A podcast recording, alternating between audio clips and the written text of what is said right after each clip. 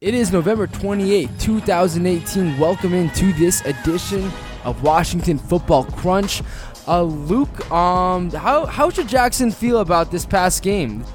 All right, I've actually been been studying the Kirk Cousins "You Like That" video so I can emulate it perfectly.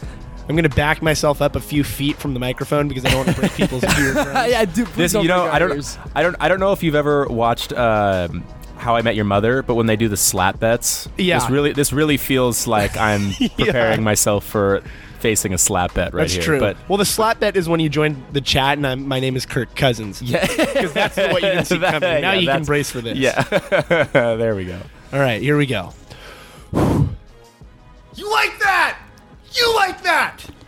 That's Wow. my best one right there. That was wow. That was perfect. And, and I, I'm- I mean, I'm, gonna, I'm even as much as that hurts to have that be yelled at me. yeah. the the distance that you were from the mic really emulated him walking into the room. Yeah, it sounded and, like you were in a hallway screaming right there. Yeah, no, Yeah. it really sounded like you were just you were just you weren't at, at the mic, but you were just walking past it and yelling. Yeah. that was, that was Well- job well done. and the two biggest keys there, which hopefully I, I did okay, are the first that is is a little more drawn out, and then Yeah. he and then he really emphasizes the, the you in the second one.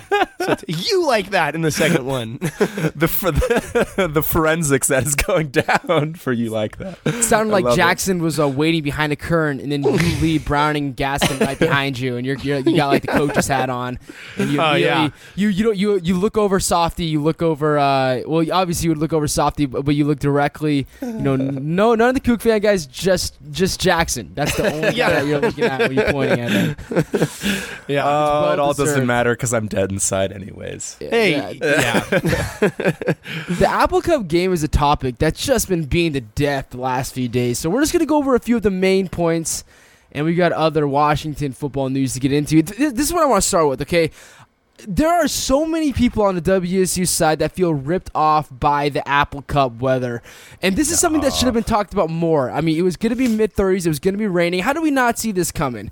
You know, when you play football in Duluth in late November, snow is going to happen. It's it, Yeah. it, it's very likely. So Okay, I, I don't feel but- bad at all for WSU. But let okay, let the let the record show. Let the record show that the only one who is complaining about the weather are petty mm-hmm. fans, and, and Yeah. not a Yeah. Uh, single player let that be an excuse, including Mike Leach, who is notorious for coming out with excuses following Apple Cup mm-hmm. losses.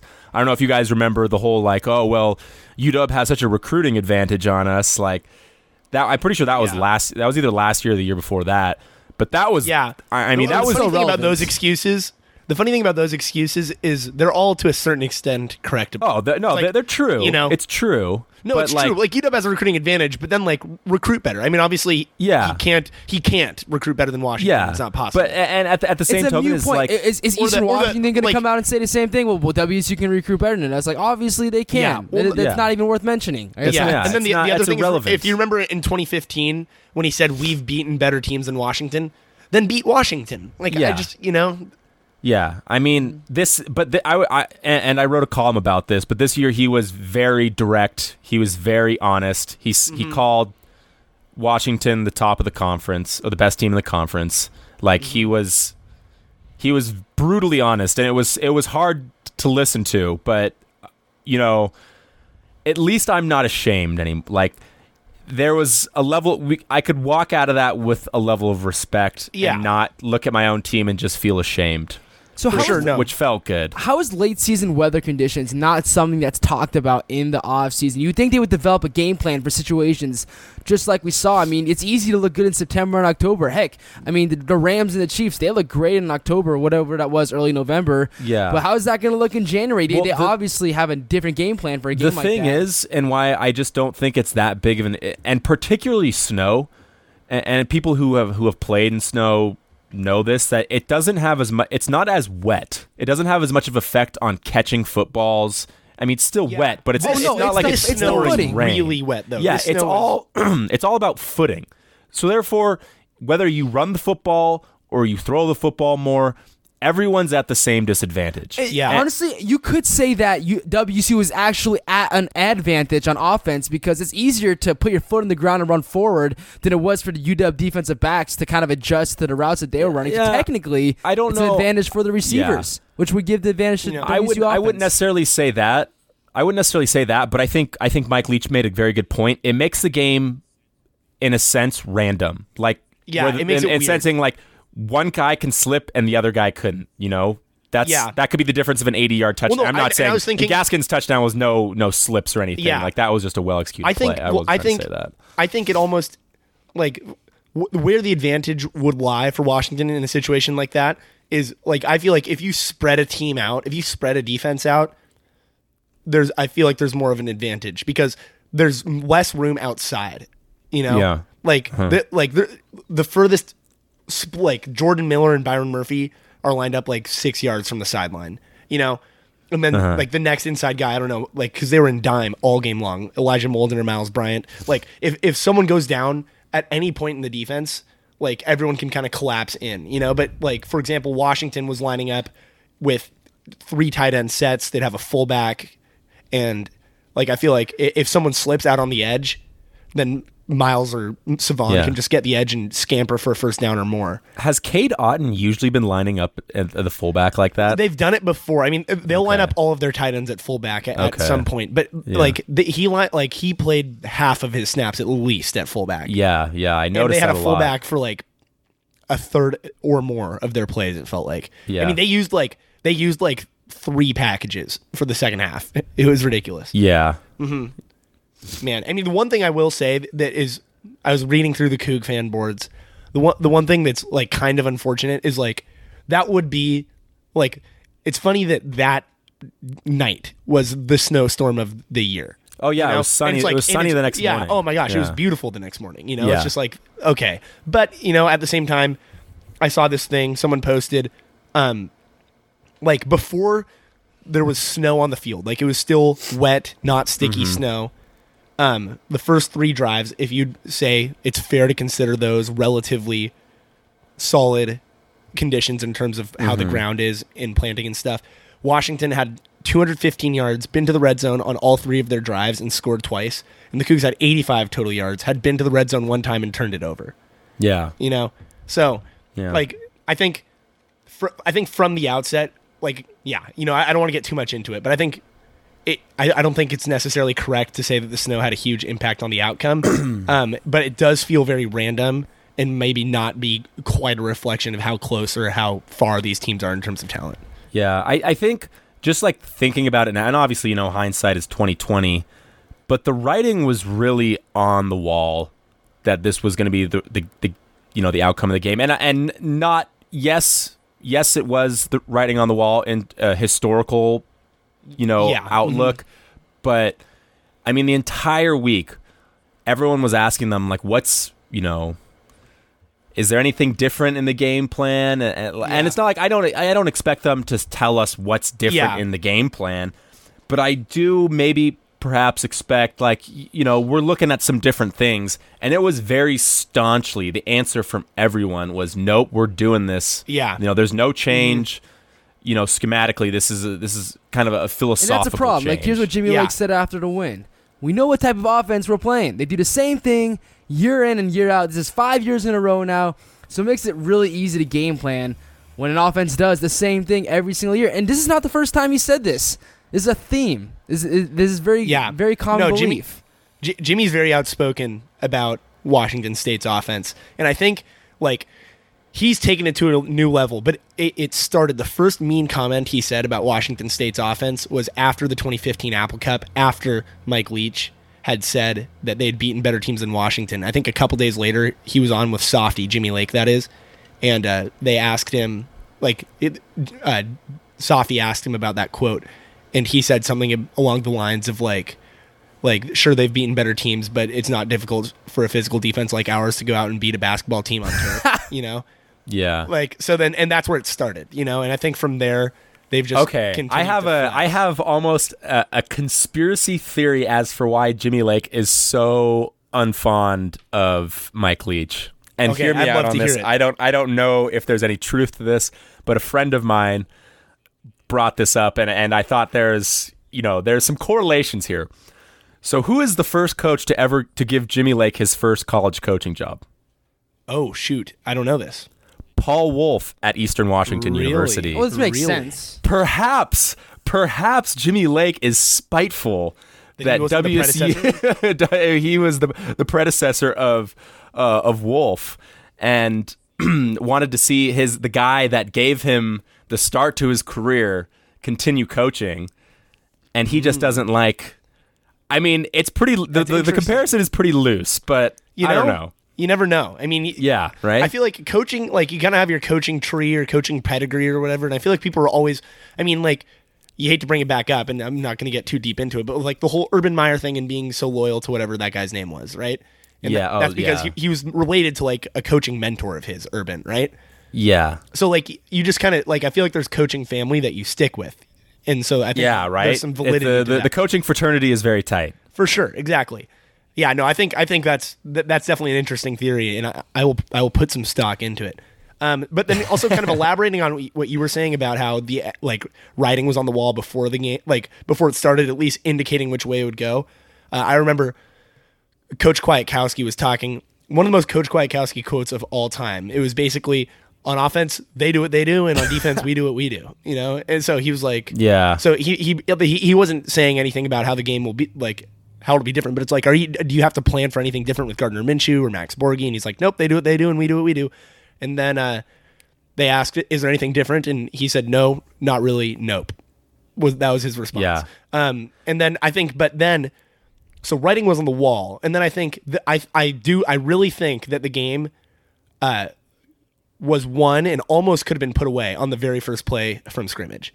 When Oh, like You could Gardner say that it was did yeah. his You thing say it was still done. like g- yeah Gar- gardner minshew does like what gardner minshew is known for doing it's like he take like one two and just fires it right and it hits taylor rapp in the chest and what looked like from where i was sitting could have gone the distance you know if he hauls Yeah. it in and then Yeah. they run it and then it's like third and six and then elijah molden comes up with a pass breakup on third down and it's like oh shoot three and out like i've thrown two balls and they've been they've hit the hands of washington Yeah. ugh. well, I think I think that's kind of that had it had an effect on and I mean this is kind of to your point that that definitely had an effect on the the rest of the game. And I don't know if you guys noticed this, but it seemed like you know, and, and obviously in the air raid offense you check down a lot. Yeah. Like that's kind of the nature of the offense. You're checking down, but he was checking down.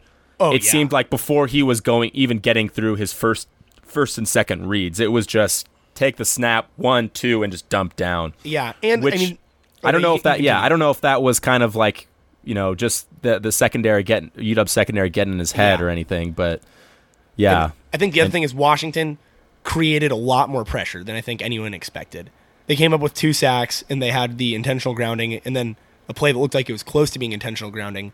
But then you you think about even the pick that he threw uh, to Ben Burr-Kirven. yeah, Like he was like like he was leaning back and I, I it went higher than it went far. You know, like yeah, th- th- he was clearly uncomfortable from the outset.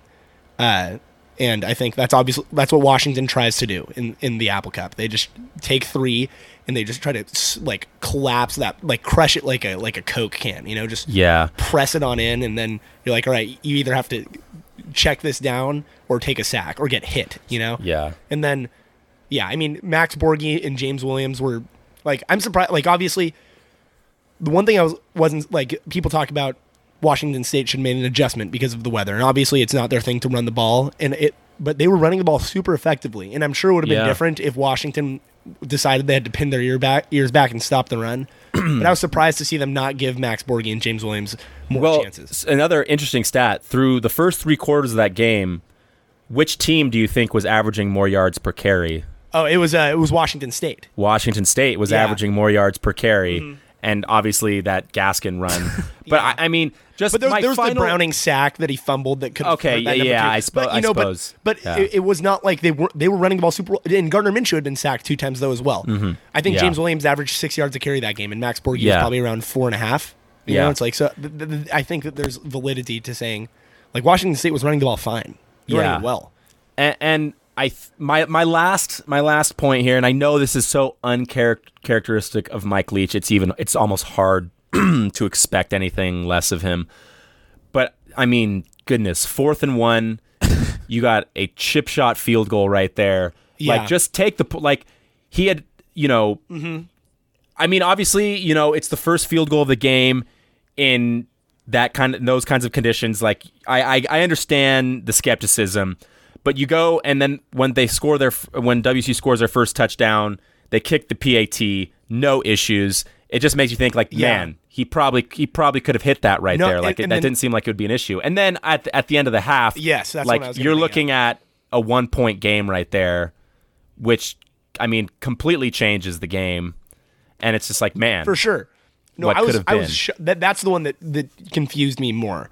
Like the fourth and one, not super, sup- like you said, not uncharacteristic of Mike Mike Leach to roll the dice there. Um, but I, I feel like it was very uncharacteristic of Gardner Minshew with like 15 seconds left on the clock, within like reasonable field goal range, even in those conditions, yeah. to just float one up into the end zone. Like Well, yeah, Washington and- State had numbers. I think they had three receivers on that side, and it was just JoJo and Byron Murphy back there. Yeah. But it- that ball was like hung up. Yeah, it was not a good ball. Yeah. It was not a good ball. A- And, I mean, there's what 12 seconds left on the clock. You get a first Yeah. down, plenty of time to clock it and get in field goal range. Sure. So I mean, that was that was disheartening. But you know, that's just kind of WC plays on house money. So you know, that's Yeah. kind of that's kind of the nature of how they play. And I think that that was also it's like okay, you know, it, it plays into UW's hand because they know his, ten, his his tendencies are so firm that he's going to go for it on Yeah. fourth and one, even if he's on, you know, it's first and, or it's fourth and goal. Yeah. like I mean, it, it just doesn't matter. The thing that's so surprising though to me, and I've talked about it for years with like my friends here at UW, is how is it that Washington is the only team that can take their tendencies and use it against them? Like it's not like they, they do the same thing against everybody too, and there are Yeah. phys- there are teams that are physical like Washington that like Sta- like Stanford and Wa- Washington very similar. Yeah, the way that they play Utah and Washington very similar. Cal and Washington, I guess Cal. kept Cal does it in their own kind of different way, but the, and their the physical nature is the same. Yeah, and it's just like, so why is it unique? Especially like, how is it the Washington State seems to bottle up Bryce Love or Christian McCaffrey, whoever it is, whenever they Yeah. play them? And it's like, but Washington can just take Myles Gaskin and name a yardage. Basically, it feels like. Yeah, I think it was. I can't remember who. Who I think it was like Robert Taylor, who's you know the former safety, Yeah, WSU yeah. safety. I think I saw him tweet, and it was just like, I swear other teams don't watch WSU film, like. Yeah, and that doesn't like it, it does feel like that because it's like man they do the same thing against everyone and and it is different it's different than what everyone else is doing but you play them once a mm-hmm. year like you know yeah. UW seems to have this locked down. I don't know how like and, and I, I like you you probably saw too that UW and WSU are tied for the most Pac-12 wins in the past and since the past 4 seasons. Yeah. Except UW has handed WSU 40% of their losses.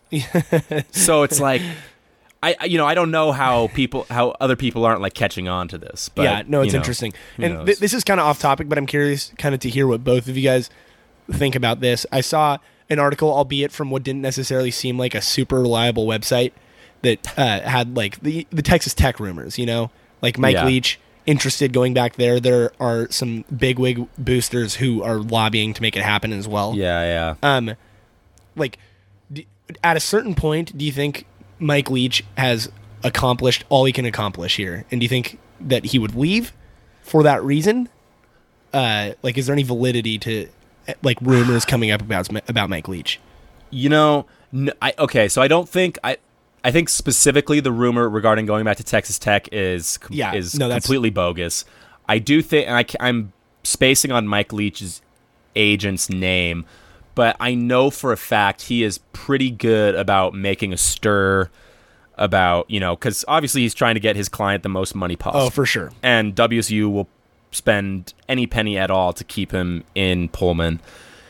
So, therefore, he goes, he talks to other people, whether there's any validity towards it or not. He says, yeah, there's conversations around it. And it's all kind of this deal to get him more money. Yeah, just get an extension or a raise. Uh, or- yeah, yeah. So I don't think, however, you know, if like Lincoln Riley or someone was to to depart uh, to leave Norman or something, I th- and, you know there was rumors about Mike Leach making that move. If it was a big time move, then Yeah. I would believe it.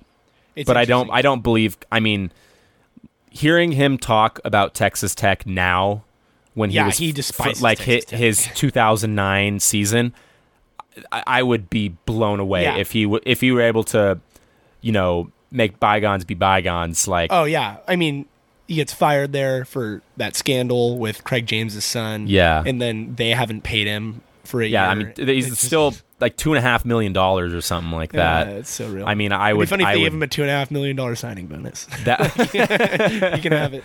yeah that i mean yeah the, I, I think i think any rumors at this point uh in terms of like sm- for sure. small moves wi- i would i would probably put those aside but if you hear any of the big ones you know i i i, would suspect that mike leach would like to get back to florida. He loves florida for Yeah, some isn't that where he lives?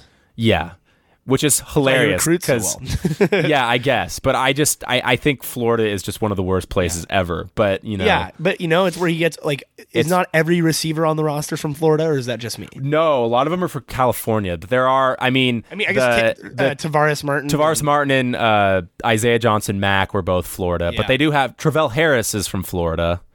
Um, Uh-huh. I can't, and there there's an, a 2019 kid that there's a cou- I think there's a couple 2019 kids out of Florida. Yeah. So I mean, there's just feel like always they have by far the most Florida kids in the conference in soccer. prob- probably probably maybe I, I don't know maybe like a USC or someone Or might Oregon, might I do a little too. bit- yeah some yeah Florida someone stuff. like that, but yeah, I mean, there's always like a couple skill guys.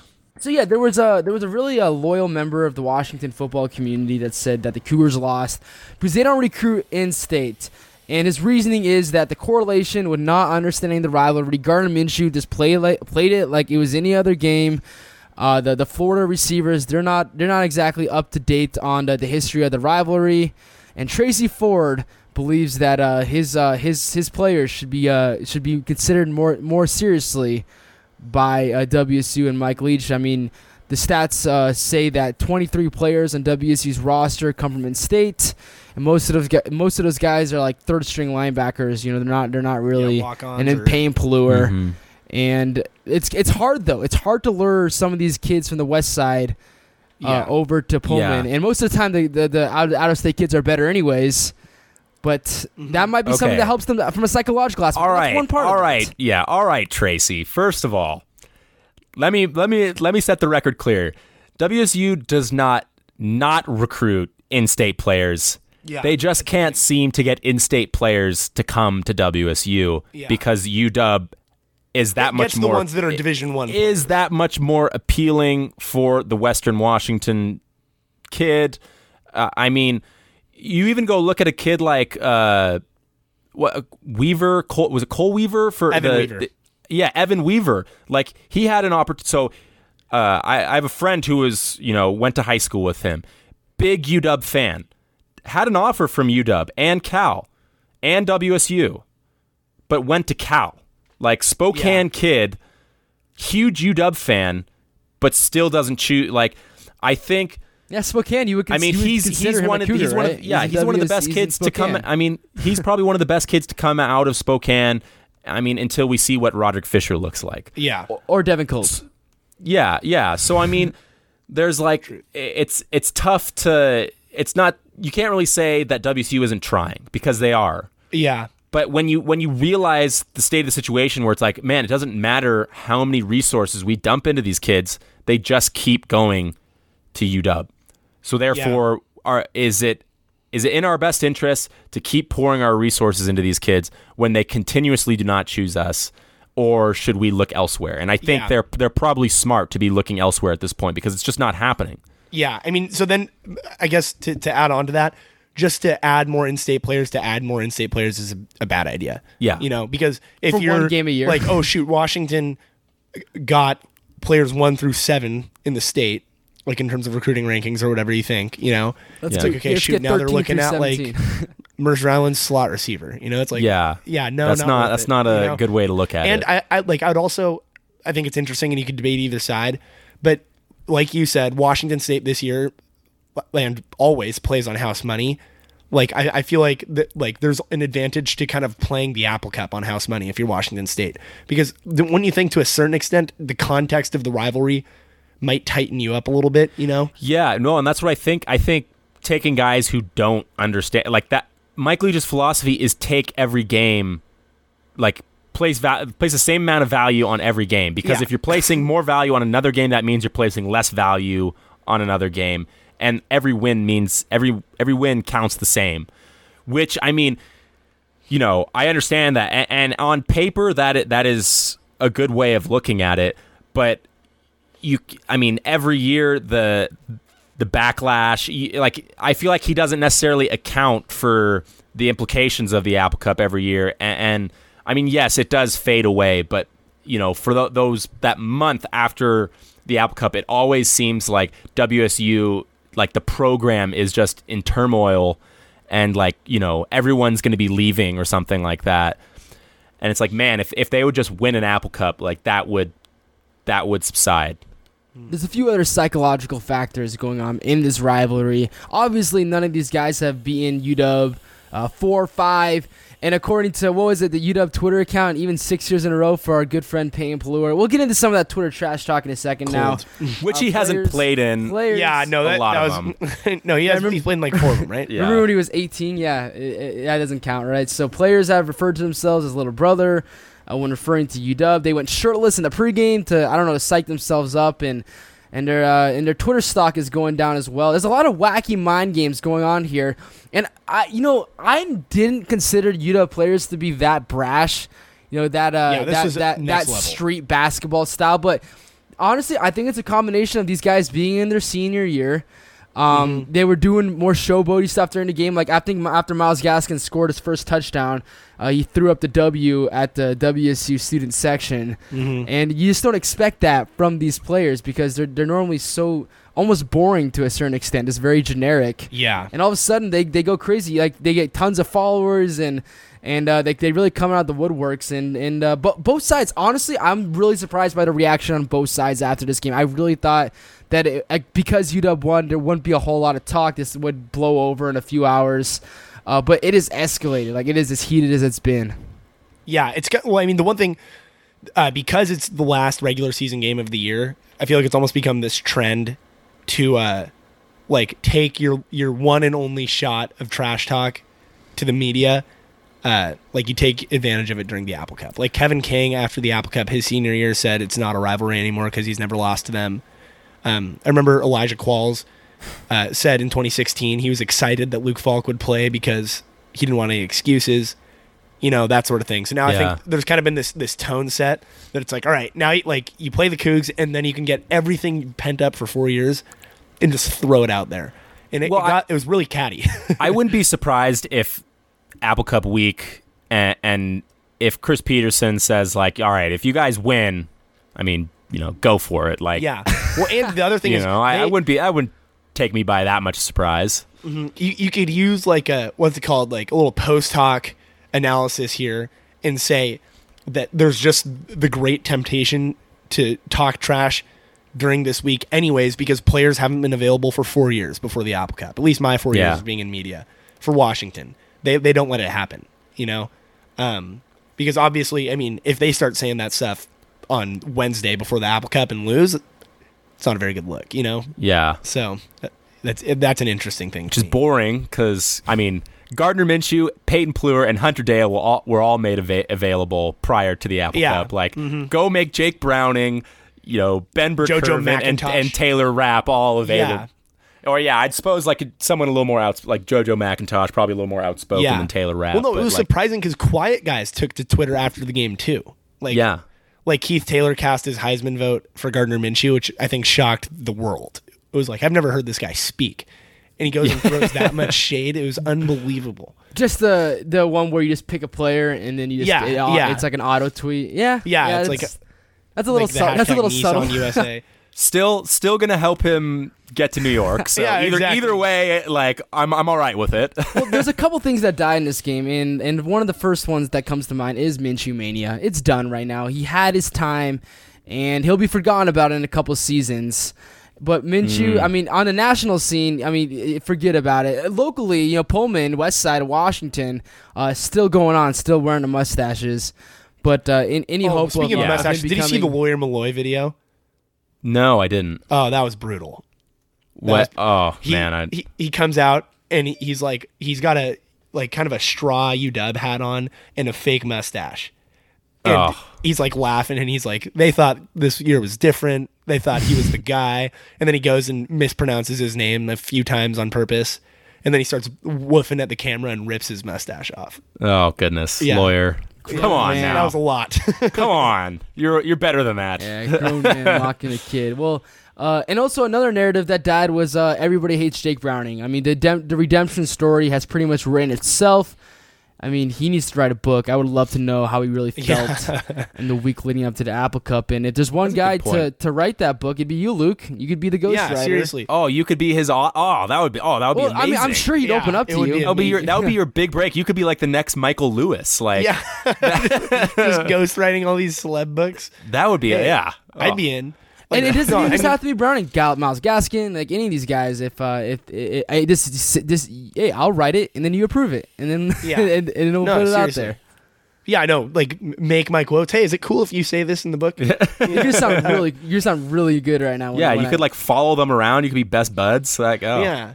that, You know- that could be a pretty good deal. Yeah, gosh. I mean, I feel like every week, whether it's on this or Dawgman or just on Twitter, like I have to remind people, like, hey, like just by the way, Jake Browning right now has the chance to not only be the winningest quarterback in conference history, but have taken UW to back to back to back New Year's six bowl games, win two conference championships, and has a chance to win a Rose Bowl. And we don't like this guy.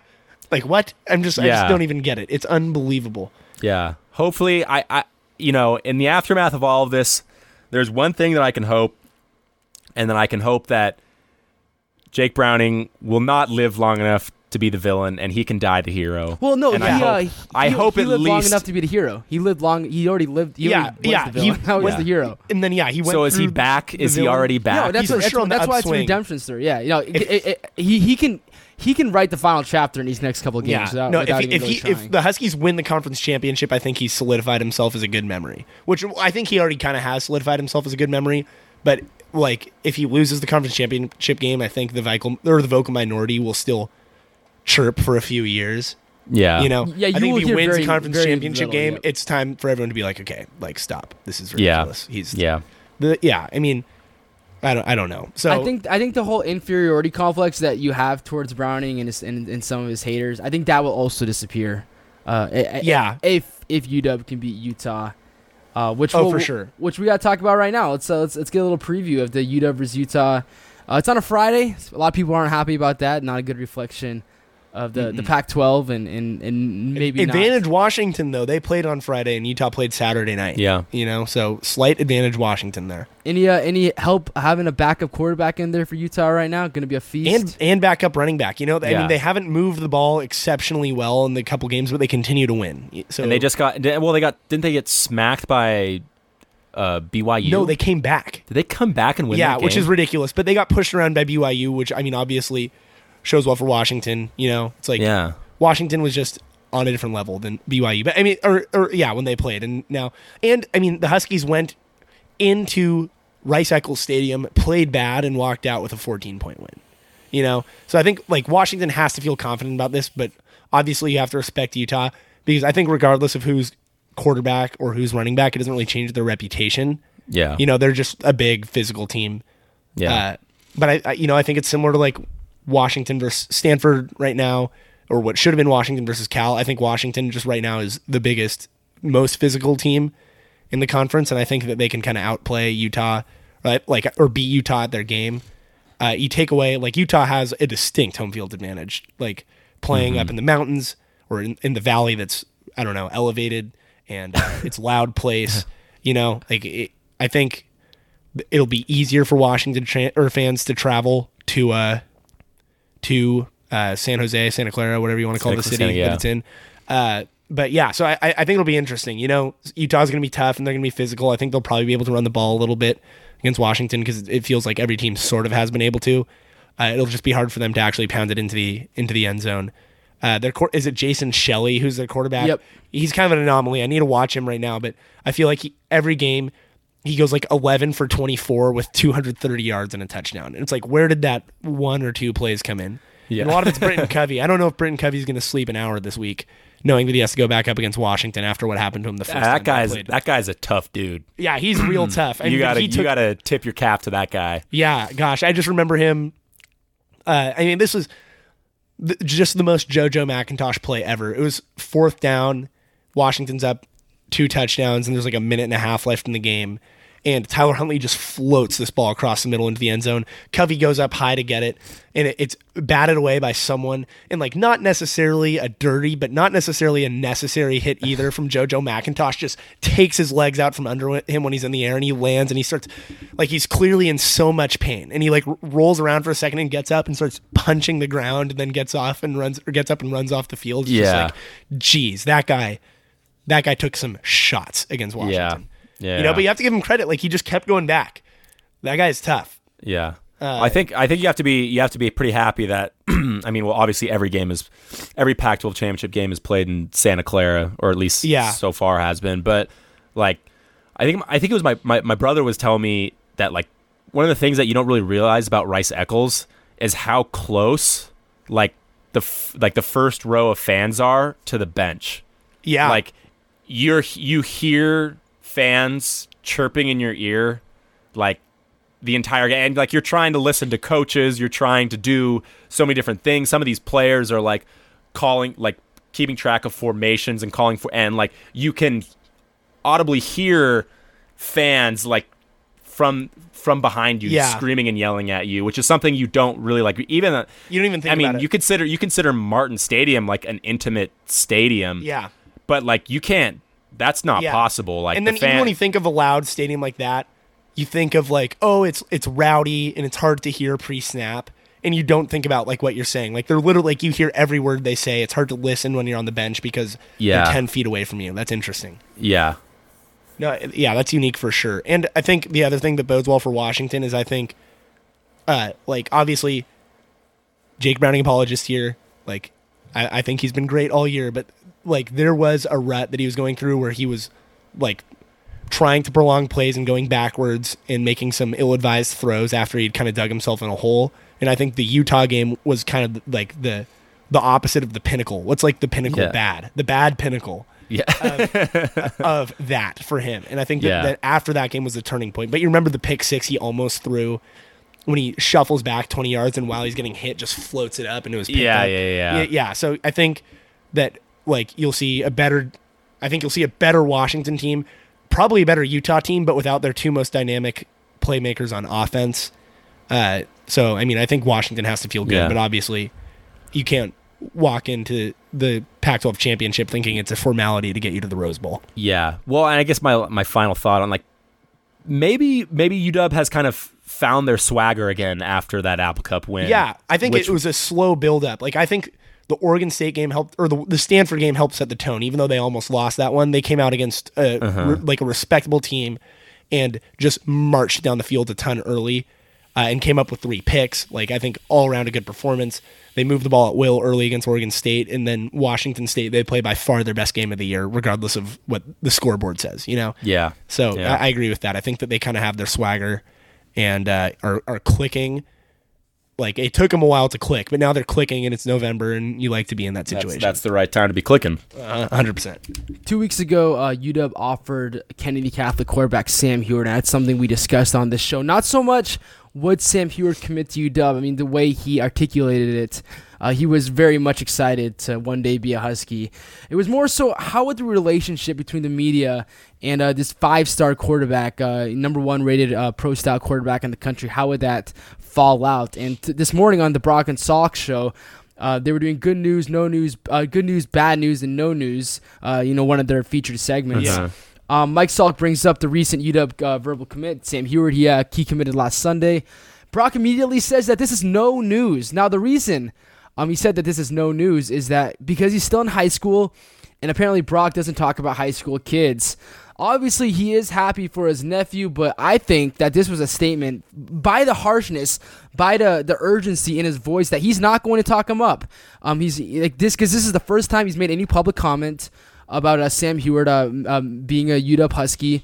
And uh, Mike Salk was kind of like you know planting the seeds a little bit, kind of trying to get an answer out of him about how he felt about Yeah. Sam Huard's future at UW. Brock said, "Hey, I don't want to talk about it. This is not any. This is this is not good news or bad news. It is just irrelevant." And but he, like I said, he did mention that he is happy for uh, for Sam.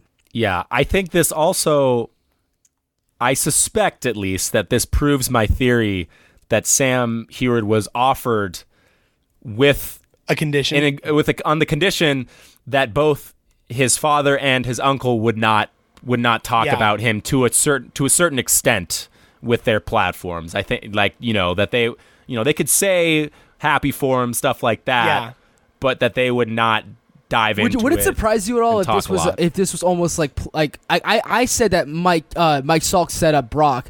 I think Brock planted this into the script for for their for their show um because they he wanted to bring it up and and just get it out of the way so that people Well, hey what do you think of this? I'm What sure he had to this?" I would approve of say it it's out. yeah, it's it's entirely. I don't know if he necessarily put it into the script, Proposed but it, he right. he definitely seen the script Yeah. before and said, Had an okay, yeah, ready. let's let's do this. sure. There's no way he they took him took him by surprise or Yeah, anything. I, I was not going to let that nugget slide by him. I think that's a I think that's a major um, statement that he made uh, in his morning show, uh, especially you know following following his following his commitment. And, uh, and and Sam's excited. Sam Sam definitely is a guy For that sure. wanted to be Husky from a young age. Kind of goes back to that whole, hey, was he considering WSC? Like, no, none of these guys really do for the most part. Uh, th- they, And- they, they grew up on a steady diet. I'm not. Yeah. Yeah, I mean, I'm not even sure Washington State would have come after him. You know. yeah. Or did they? Furthermore, I'd be interested to see because you said that Brock Huard said he doesn't talk about high school kids. You did Or high school appa- appa- well, athletes. and that's Yeah. what he uses the reason I would why. be I would be curious to go no news. look back and I mean obviously I'm not going to spend the time to go listen to every hour of Brock and Salk three hours and a every day every single. yeah I'm but sure I he would be before. curious to see if he has talked about high school athletes in How the past okay, how often do these morning talk shows discuss? they don't They because there's no they, reason they to. hardly Uh, ever talk they- uh, about uh, they're not. They're not talking Jacob Sirmon when he was playing at Bothell. You know, they're they're not Yeah. talking uh, Darian Yeah. Chase. You know, at Union. Darian Chase commit? they're to UW? catering Uh, to bigger markets so I mean I understand Where the hell did Darren Chase end up? Did- did- Is he Nebraska. committed to UW right now? No, he's committed to that's right. Nebraska. Yeah, that was Yeah. very recent. Yeah, It was interesting. But there was like, like, I said, a weird, they're not gonna be like, oh, why didn't he choose UW? Like that's just he um he won't even he'll barely even criticize like um when he talk Apple Cup, he'll, he'll say like, oh, the WSU player made a mistake. He'll never say names. Like that, that that's how. That's how careful that these guys are with the like. We can say whatever we want. I mean, they're they're, they're borderline our peers, you know. But uh, it, it doesn't make sense. It doesn't make sense to criticize a decision made by a sixteen year old. yeah Don't think, Yeah. I No, don't think that's very healthy. Let's here, eh, not not necessarily related to to Sam Huard, but I would like to play a little game here, and that is which will be the first UW quarterback to, to transfer. fucking leave.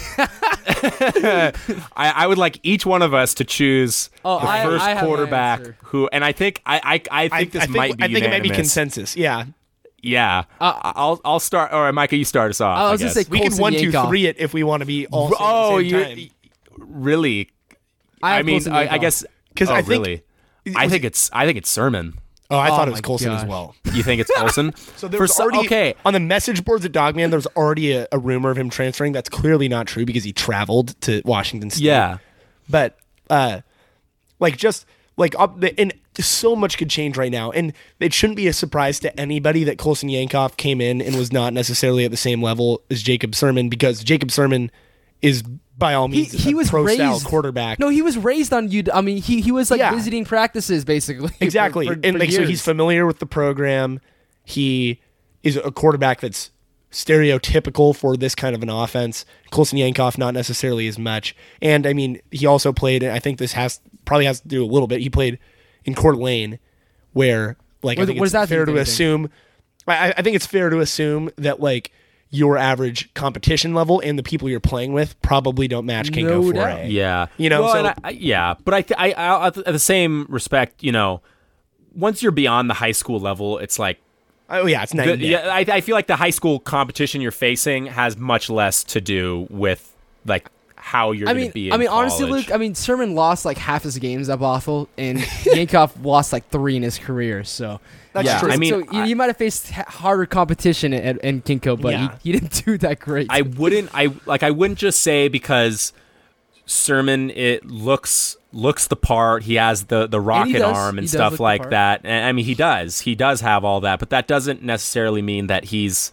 he's going to to get the job. Yeah. Like let's let's not forget that that Jake Browning didn't really fit the mold for Yeah, that's a good you know the you know the starting quarterback as a true freshman. Yet you know he got it. and he's the best quarterback in school history. yeah, Yeah. I just think there's something about Colson Yankoff that I like more than Gritty. Sirmon, and, and yeah. I, well, you know, I, can't really put my finger on it. yeah, it's interesting. I mean, I, I think my two so m- my two defenses of what I'm saying. Uh, number one is uh, that I'm just going from at this point in time, and at this point in time, it seems like they think Sirmon's ahead of him, like just physically. So that's just what it seemed like from Yeah. watching spring and fall camp. and and this is a. Oh, did you, did you have another point outside of? yeah, uh, but the you can go ahead and elaborate on that one if you want. I was gonna say this is a topic we need to save for a rainy day. oh, for sure. Yeah, we, let's not. Oh, this into will be a topic yet. we revisit plenty of Oh, yeah. maybe for once sure. or twice. And, uh, next Shoot, I'm kind of blanking on the second one now. I Is don't know it- how that is it happened. mental? Gosh, gosh darn it, Micah. well, we've covered the I don't think physical it's part. super important. We've covered the mental part. Oh yeah, no. Here's what it is. No, yeah. Thank you.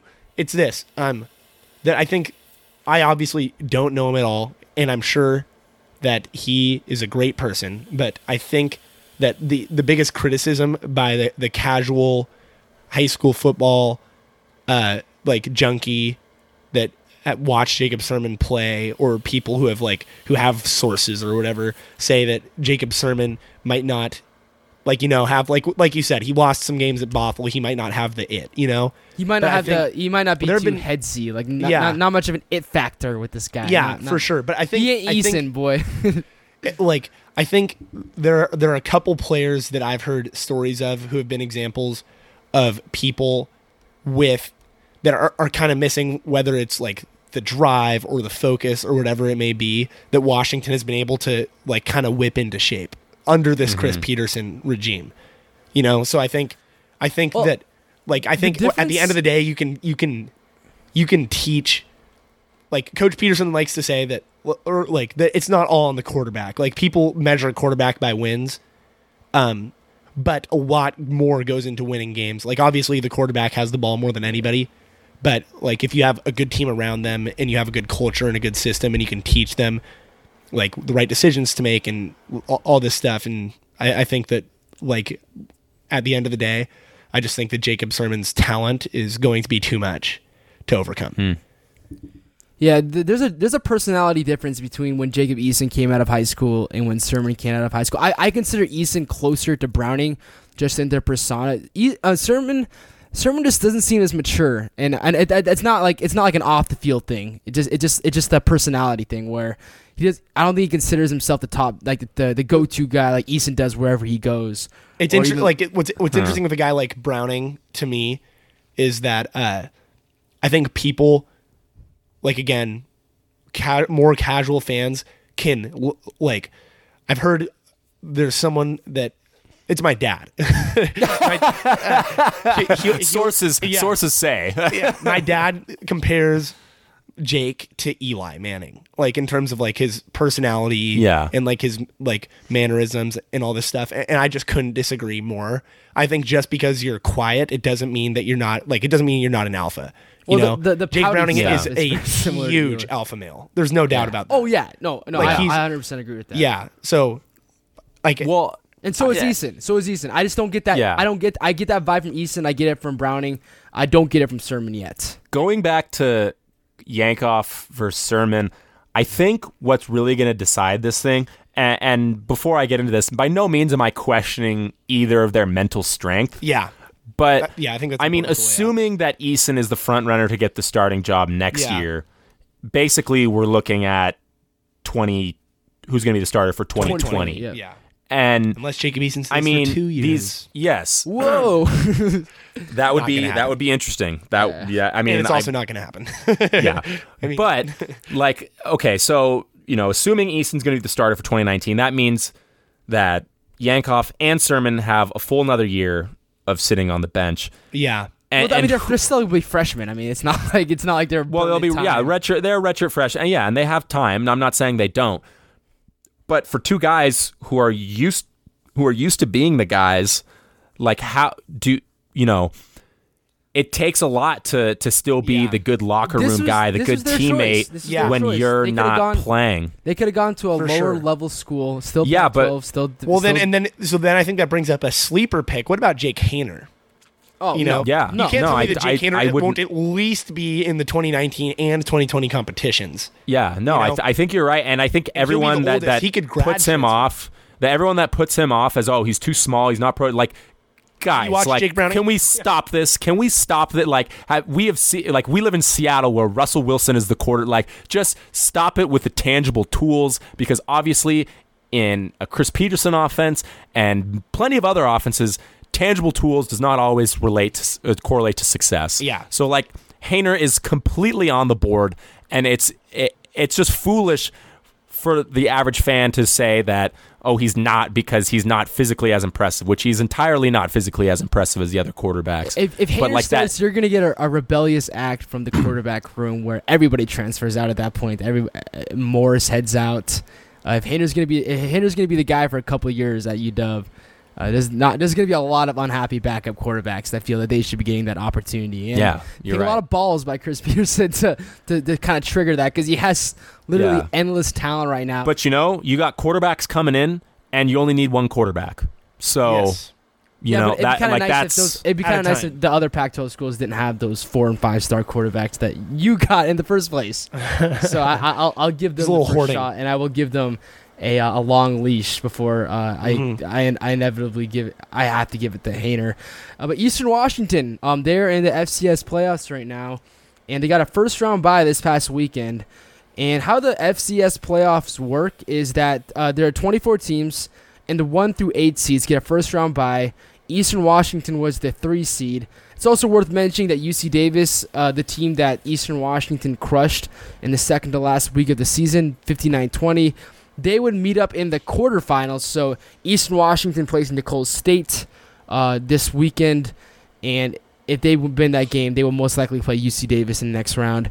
So that game will Eastern and Nicholls State will be on ESPN three at 1 p.m. this Saturday. Uh, you guys think you might tune into that game? I mean, I mean, WSU Is not wait playing. this this Saturday? Yep, this Saturday 1 p.m. You know, not not inter- Yeah. interfere. No, I'm- I mean, the thing is, and like my relationship to Eastern Washington is, it's kind of similar to my relationship to UW in the sense that I don't, you know, I don't particularly like them, but I do really, really like one player on the team, and that is Sam McPherson. Oh, I love Sam. and I will, I will root Yeah. for him through hell and high water. So therefore, What do you say I- that player? I, I want John Gardner on UW. I yes, I would say that player is John John Gardner, but I don't get to watch John Gardner play quite like I get to watch Sam McPherson That's play. true. So, I mean, I- yeah, yeah, you know, sure, 1 p.m. on a Saturday, yeah, I'll, pro- I'll probably tune into that. Mean, Sam's a true Washington cruncher. He's been doing it. Yeah, for, uh, friend of the many years. podcast, little league for sure. teammate, ride, ride or die boy, right there for thousand sure. plus yards this year. Also, uh, coming up this weekend, you know what? I'm actually not going to be watching the Eastern game because it's state championships are at the Tacoma Dome. I'm working Friday and Saturday, You gonna be there? and yeah, I'll be there the whole day. So uh, the first game is at 10 a.m. on Friday, and it's like the 2B game. I- for those of you that don't know, there's a level below 1A. It's called 2B. and uh, Is that so- eight man? Uh, no, Or is it still one B's one B's eight man. Two 1B's B's is kind of like thirty man rosters. If two players Yeah, get yeah, hurt, yeah. everybody goes both ways basically. So uh, 10 a.m. and uh, uh, apparently teams aren't really bothered by that.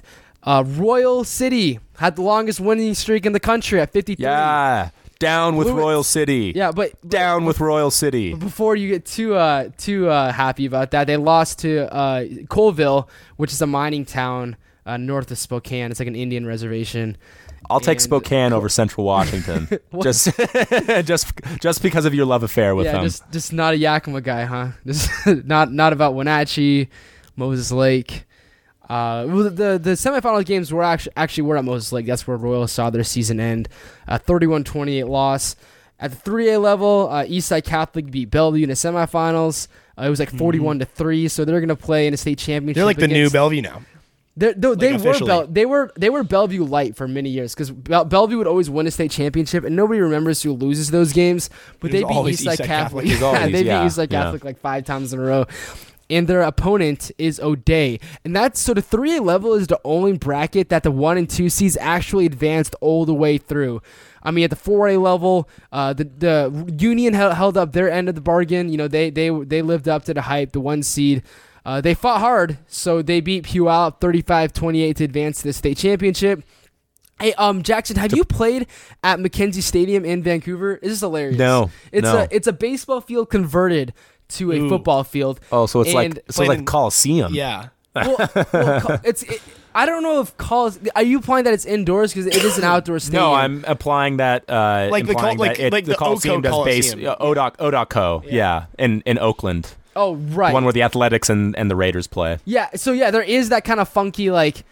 That's where home plate was. Like there is an obvious. I mean, you're, Do- the, the, do you the- run Is on the it is infield it is it a dirt infield though? That is the question. Uh, ah, I think it's uh. or is it a turf I think infield? it's like it's not turf. It's like that track material, but there's no track around the field.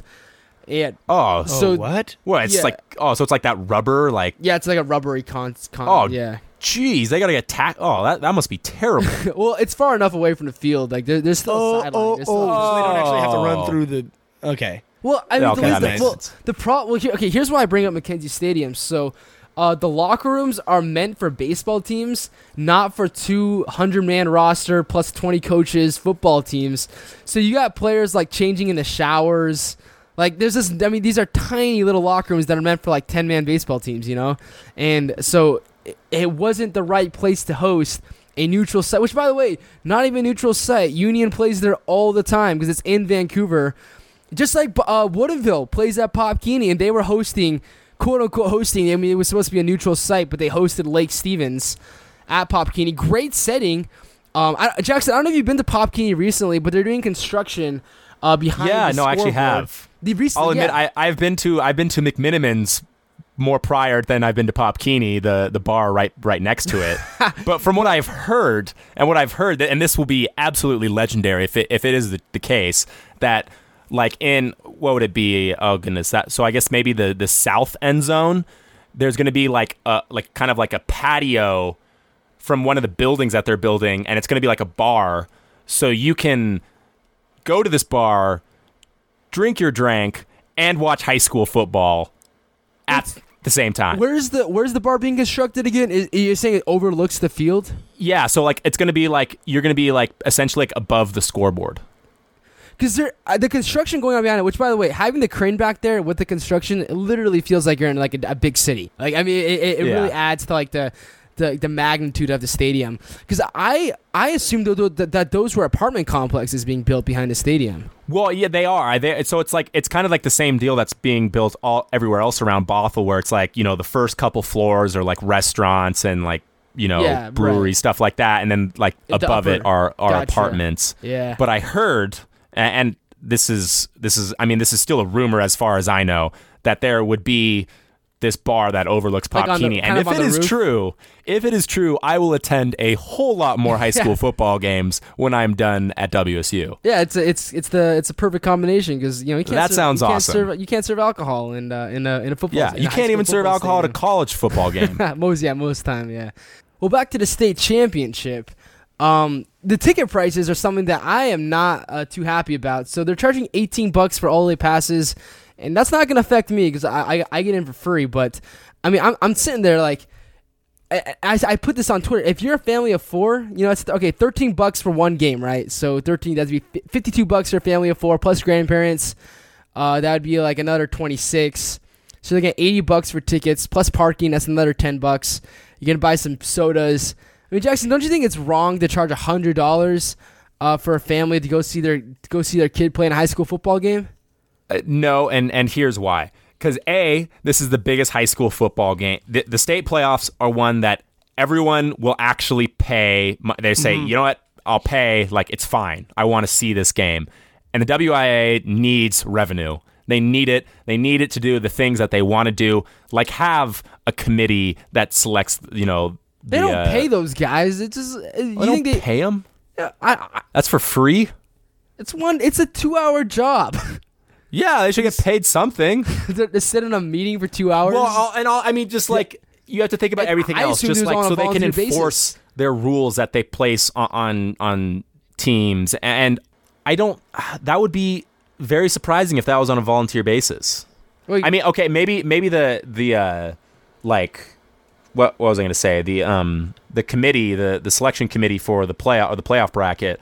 May, okay, maybe that is volunteer. It's just you know it's a couple days. You know, I'm sure they enjoy doing it, but I mean, there's other jobs that WIA have to maintain, and you got to pay the bills somehow. Like, and, and there's no better revenue source than then the charge, state playoffs. charge I, I don't I don't have a problem with it. I think charge- I think getting an entire family in for about a hundred bucks is like all right. You know, what you know, what are you not going to go see your uh, your kid well, play that's what they're in the state on. State counting on playoffs? you yeah, to see your kid play. exactly. Yeah. yeah. Hey, Like- everyone's ta- in this world. Everyone's taking our money. everyone's taking our money. Why should the WIA not be allowed to take our I money don't know too? because it's a, it's a, a organization catering to kids, so they should be so so uh, money. Uh, Uh, but they have to hungry. make some like they have to profit and stuff. Yeah, they have to. I don't yeah, know if they it's a have to make money They have to somehow. br- they have to they have to make enough make as much as they spend. They should. I mean, the just N- the NCAA is a advertising around- They should put the advertising around the stadium. Put more banners up. Put more dairy farmers of Washington. And when you're a nonprofit like the NCAA, do you just have like a enormous pension like Yeah. plan for all the people that are working there? Because like, what do you do with the Yeah, so billions that's yo no, I mean that's basically how it works. Is you, so you don't have to pay taxes because you're a nonprofit, and every every all the higher ups they have a salary that they Yeah. make. They're working for a nonprofit, but and then just like the the company as comps and all itself doesn't have to pay all the taxes that any normal you know institution would. So therefore, they make tons of money. so we got Unique. state championships coming up, Eastern Yeah. playoffs, Pac-12 championship game, UW versus Utah. We're gonna talk about that all next Tuesday. Yeah. Well, what, what- I have I have one more thing, and I'm I'm curious to know. So, Micah, I mean, you've been you've been on the high school beat now for. Mm. Would it, would you say this is your first full season, or would you say your second full season? Um, I would consider this my first full season. Yeah. First full season. Yeah. So, when you show up to these games, is there a celebrity persona yet? Like, are people like, oh, Micah Chen's here? He might he might write something about me, so I gotta I gotta out I gotta play better, or Definitely. you know, kind of the same vibe that you get if like if you know like Ryland or Scott Eklund walk Oh, in yeah. and Well, like I, I definitely have more of a cult following than those guys, but I'm the voice. I, I consider myself the voice of East Side football, and uh, and when you so when you're walking on the field doing a pregame interview with the coaches, uh, fans, students, whatever, you know, they they definitely take notice, and uh, and it's it's honestly it's more online. I would say it's more on social media that um you know you, you definitely get uh, people saying like, hey, why don't you cover my team?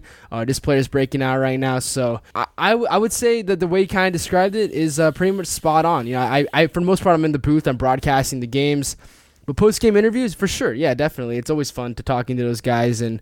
And uh, and I'm not I'm not like a guy like Ryland or, or Scott or those guys. I'm not saying they're old, but I'm I'm you know 21 years old, so uh, it's it's de- it's More relatable. I, I, I think I think uh, I blend in a little bit more. I'm I'm, I'm more. I, I- it's it's like for example, like if Luke were to to interview uh, John uh, Jake Jake Browning, it it prob- Jake Browning probably talk a little different than if you were talking to uh, uh, Kim Grinolds or something like that. You know. Uh, Yeah. th- And so yeah, that's a fair point. Yeah, you know, like just the, the more of a peer aspect to it. You know, Yeah, it, it- it's it's it's. I think it's more enjoyable for the kids. Uh, Yeah. when when, when when I'm interviewing them as opposed to, uh, just the Yakima Herald guy or something like that. I think I think I offer a different, a, I I think I offer something different than most of the sports reporters in the state at the high school level. So uh, so I yeah I, I would agree with that Jackson. I think You're a I think it's the right star. to put it. you are a star amongst the central and eastern Washington high school scene, and it will only be one day until you are a star amongst the western Washington folk as well. Yeah, I don't know what the next step is for me. I'm probably gonna do this for a little bit though. This is kind of this kind of my my gig right now. Uh, Yeah. you, you guys got the UW and WSU down, right? So I I, I uh, I'll, Long, also I'll be- long live Washington football crunch. I I will. Uh, I'll be doing more Central football this off season as well because I, I there's not enough Central football coverage out there. So I I'm gonna try and do like a 24/7 style reporting, like the latest recruits, and uh, kind of talking about uh, potentially moving up to the Big Sky. There's going to be more stadium renovations coming up, and Eastern Washington also has a 24 seven. That's I'm not going to contribute to that, but the, the concept is everybody has one except for Central. And if there's somebody that's going to do it for And Cent- why not like a- us? A, a beat, yeah. Let's uh, let's talk about it, uh, and, and there'll be articles as well talking about it. Not on 24 seven, of course, but just the idea of like having more off season coverage. So Yeah. that's what Cool, sh- cool, that's what we got going on the show right now. We're gonna have some more guests on uh, during this uh, month of December because a lot of people are back in town. So and we'll be back in town as well. So we'll have to do some interviews uh, before the uh, New Year's Six games come up for uh, UW and WSU. Mhm. But that does it for this week in Washington football. For myself, Luke, and Jackson, we are signing off. Thanks for listening, everyone.